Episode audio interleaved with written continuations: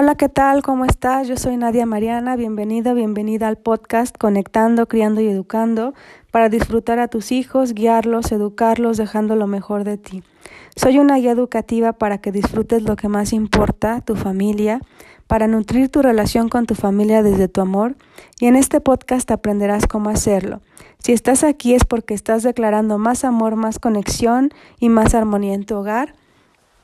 Y pues bueno, el día de hoy quiero hablarte de dos cosas importantes, que es cuando eh, las emociones nos desbordan y a veces hay estrategias diferentes para abordar lo mismo. Eh, hay muchas estrategias sobre cómo controlar una emoción antes de que surja de forma negativa. Y este pues habíamos hemos intentado en casa muchas estrategias y no nos han funcionado y nos hemos sentado aquí en la recámara de Nicolás a probarlas y este a descartarlas también. Hemos eh, realizado muchas cosas, de qué nos sirve, de qué no nos sirve y hemos platicado acerca de lo que lo que le sirve a mamá para que las emociones negativas salgan de una forma más este, sabia o más neutral y lo que le funciona a Nicolás. Entonces, hemos hecho la lista y detectamos también que es importante reconocer cuando comenzamos a, sentir una emoción fuerte o negativa y en qué parte del cuerpo se siente. Entonces hicimos una lista de que se siente en el corazón o en la cabeza o en la panza cuando comienza a surgir una emoción negativa y para nosotros es importante reconocer dónde se siente para saber que estamos a punto de explotar como una olla express. Entonces, ya que sentimos esa emoción, por ejemplo, este, descubrí que a mí me sirve recordar una canción para poder frenar esa respuesta este, impulsiva y poder conectar con mi mente neutral, poder conectar con, con una parte más, este, más racional o más sabia, eh, poder contactar con otra cosa y no nada más con el impulso, con el enojo. Nicolás dice que también la respiración es importante y lo hemos probado también. Y dejamos solamente esas dos estrategias para controlar la reacción. Entonces, eso es lo que nos funciona en casa, te lo dejo como tip por si te sirve a ti o este pues bueno, si te sirve de para crear tus propias estrategias de acuerdo a los temperamentos eh, de los miembros de tu familia. Y entonces, pues bueno, esas dos estrategias las estamos probando también. Cuando funcionan, y cuando no funcionaron las demás que hemos estado usando, regresamos aquí al cuarto de Nicolás, vemos por qué no funcionan, las probamos y eh, hemos servido, por ejemplo, que nos calman algunas cosas, pero después de que ya pasó el incidente. No nos hay cosas que no nos frenan para reaccionar mal. Por ejemplo, no podemos destrozar una hoja de periódico este, para no reaccionar mal porque tal vez no tengamos periódico a la mano. No podemos pintar para no reaccionar mal porque tal vez no tengamos un cuaderno a la mano. A veces estás en una situación que te saca fuera de contexto y necesitas herramientas interiores, internas, para eh, el autocontrol. Y este, pues bueno, eso es algo que esto, estoy aprendiendo también con, con Nicolás porque tenía algunas herramientas este, educativas, pero al ser mamá me percaté de que eh, hay dos momentos y, también como maestra de yoga y lo que aprendo sobre el estrés, eh, estoy descubriendo de que hay dos momentos, uno para frenar la reacción negativa, para regresar a esa mente neutral y otro para tranquilizarte. Entonces, este, pues ahorita hablando de lo que hace que podamos reaccionar mejor y no de una forma violenta o negativa, es este primer momento, identificar eh, cuando comienza a sentirse el enojo en el cuerpo y a veces no es este, no es tan sencillo. Es más fácil que los demás vean nuestra reacción en la cara, nuestra reacción en los ojos, a que nosotros lo veamos. Y me pasa también como mamá que me dice mi esposo, este, ¿estás enojada? Es que se ve en tu cara que estás enojada. Y yo podría asegurarle que no estoy enojada y ni siquiera me doy cuenta, ni siquiera estoy conectada con mi interior para darme cuenta. Entonces, me ha hecho reaccionar de que, como le estoy pidiendo a un niño de cinco años que tenga ese autocontrol si yo misma no lo he descubierto aún, si yo misma no estoy tan conectada con mi cuerpo para poderme contener en ocasiones.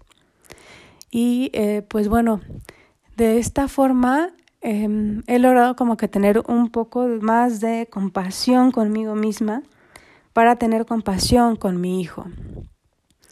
Y también me ha servido en momentos en que he necesitado el autocontrol.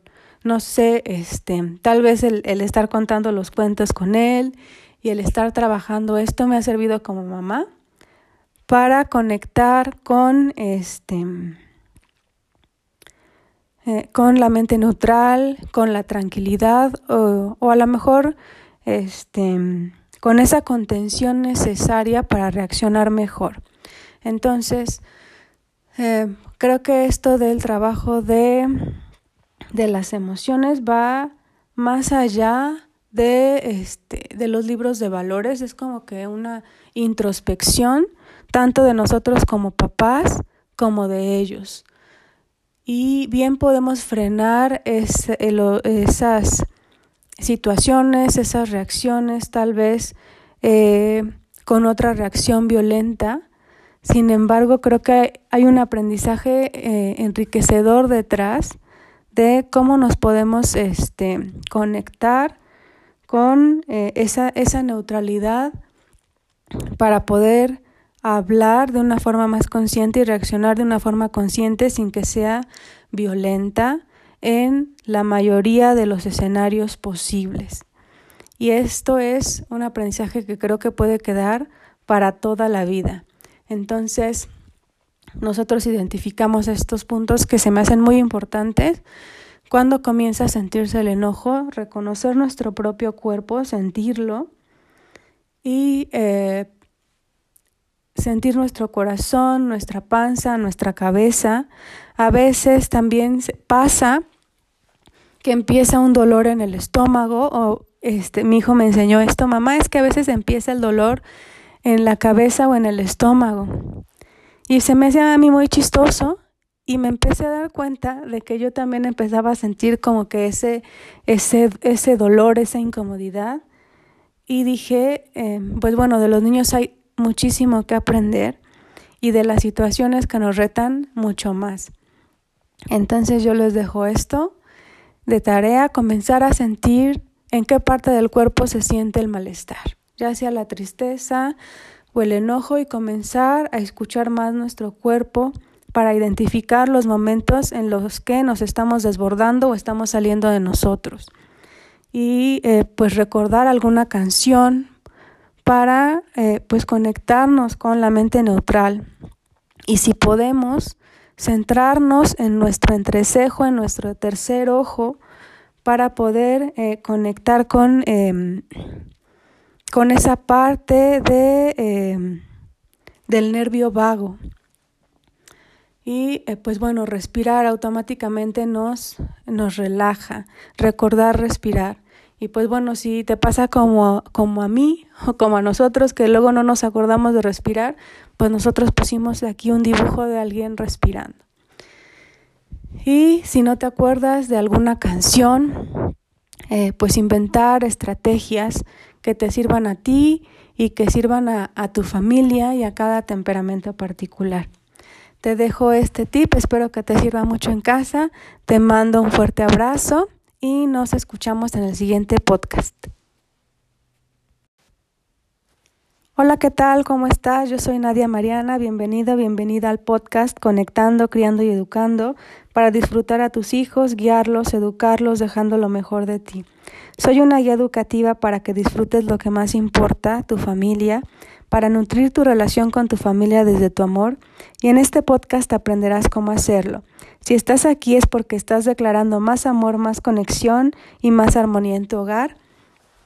Y pues bueno, el día de hoy quiero hablarte de dos cosas importantes, que es cuando eh, las emociones nos desbordan y a veces hay estrategias diferentes para abordar lo mismo. Eh, hay muchas estrategias sobre cómo controlar una emoción antes de que surja de forma negativa. Y este pues habíamos hemos intentado en casa muchas estrategias y no nos han funcionado y nos hemos sentado aquí en la recámara de Nicolás a probarlas y este a descartarlas también. Hemos eh, realizado muchas cosas, de qué nos sirve, de qué no nos sirve y hemos platicado acerca de lo que, lo que le sirve a mamá para que las emociones negativas salgan de una forma más este, sabia o más neutral y lo que le funciona a Nicolás. Entonces hemos hecho la lista y detectamos también que es importante reconocer cuando comenzamos a, sentir una emoción fuerte o negativa y en qué parte del cuerpo se siente. Entonces hicimos una lista de que se siente en el corazón o en la cabeza o en la panza cuando comienza a surgir una emoción negativa. Y para nosotros es importante reconocer dónde se siente para saber que estamos a punto de explotar como una olla express. Entonces, ya que sentimos esa emoción, por ejemplo, este, descubrí que a mí me sirve recordar una canción para poder frenar esa respuesta este, impulsiva y poder conectar con mi mente neutral, poder conectar con, con una parte más, este, más racional o más sabia, eh, poder contactar con otra cosa y no nada más con el impulso, con el enojo. Nicolás dice que también la respiración es importante y lo hemos probado también. Y dejamos solamente esas dos estrategias para controlar la reacción. Entonces, eso es lo que nos funciona en casa. Te lo dejo como tip por si te sirve a ti o este pues bueno, si te sirve de para crear tus propias estrategias de acuerdo a los temperamentos eh, de los miembros de tu familia. Y entonces, pues bueno, esas dos estrategias las estamos probando también. Cuando funcionan y cuando no funcionaron las demás que hemos estado usando, regresamos aquí al cuarto de Nicolás, vemos por qué no funcionan, las probamos y eh, hemos servido, por ejemplo, que nos calman algunas cosas, pero después de que ya pasó el incidente. No nos hay cosas que no nos frenan para reaccionar mal. Por ejemplo, no podemos destrozar una hoja de periódico este, para no reaccionar mal porque tal vez no tengamos periódico a la mano. No podemos pintar para no reaccionar mal porque tal vez no tengamos un cuaderno a la mano. A veces estás en una situación que te saca fuera de contexto y necesitas herramientas interiores, internas, para eh, el autocontrol. Y este, pues bueno, eso es algo que esto, estoy aprendiendo también con, con Nicolás, porque tenía algunas herramientas este, educativas, pero al ser mamá me percaté de que eh, hay dos momentos y, también como maestra de yoga y lo que aprendo sobre el estrés, eh, estoy descubriendo de que hay dos momentos, uno para frenar la reacción negativa, para regresar a esa mente neutral y otro para tranquilizarte. Entonces, este, pues ahorita hablando de lo que hace que podamos reaccionar mejor y no de una forma violenta o negativa, es este primer momento, identificar eh, cuando comienza a sentirse el enojo en el cuerpo, y a veces no es este no es tan sencillo. Es más fácil que los demás vean nuestra reacción en la cara, nuestra reacción en los ojos, a que nosotros lo veamos. Y me pasa también como mamá que me dice mi esposo, este, ¿estás enojada? Es que se ve en tu cara que estás enojada. Y yo podría asegurarle que no estoy enojada y ni siquiera me doy cuenta, ni siquiera estoy conectada con mi interior para darme cuenta. Entonces, me ha hecho reaccionar de que, como le estoy pidiendo a un niño de 5 años que tenga ese autocontrol si yo misma no lo he descubierto aún, si yo misma no estoy tan conectada con mi cuerpo para poderme contener en ocasiones. Y eh, pues bueno, de esta forma em, he logrado como que tener un poco más de compasión conmigo misma para tener compasión con mi hijo. Y también me ha servido en momentos en que he necesitado el autocontrol. No sé, este, tal vez el, el estar contando los cuentos con él y el estar trabajando esto me ha servido como mamá para conectar con este eh, con la mente neutral, con la tranquilidad o, a lo mejor este, con esa contención necesaria para reaccionar mejor. Entonces, eh, creo que esto del trabajo de, de las emociones va más allá de, este, de los libros de valores, es como que una introspección tanto de nosotros como papás como de ellos. Y bien podemos frenar esas situaciones, esas reacciones, tal vez eh, con otra reacción violenta. Sin embargo, creo que hay un aprendizaje eh, enriquecedor detrás de cómo nos podemos este, conectar con eh, esa, esa neutralidad para poder hablar de una forma más consciente y reaccionar de una forma consciente sin que sea violenta en la mayoría de los escenarios posibles. Y esto es un aprendizaje que creo que puede quedar para toda la vida. Entonces, nosotros identificamos estos puntos que se me hacen muy importantes. Cuando comienza a sentirse el enojo, reconocer nuestro propio cuerpo, sentirlo y eh, sentir nuestro corazón, nuestra panza, nuestra cabeza. A veces también pasa que empieza un dolor en el estómago o este mi hijo me enseñó esto, mamá, es que a veces empieza el dolor en la cabeza o en el estómago.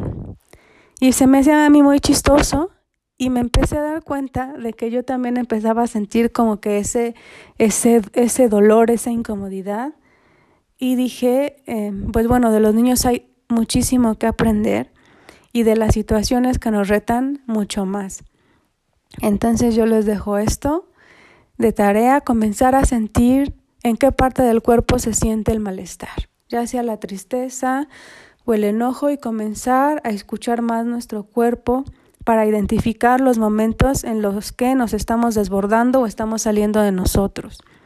Y eh, pues recordar alguna canción, para eh, pues conectarnos con la mente neutral.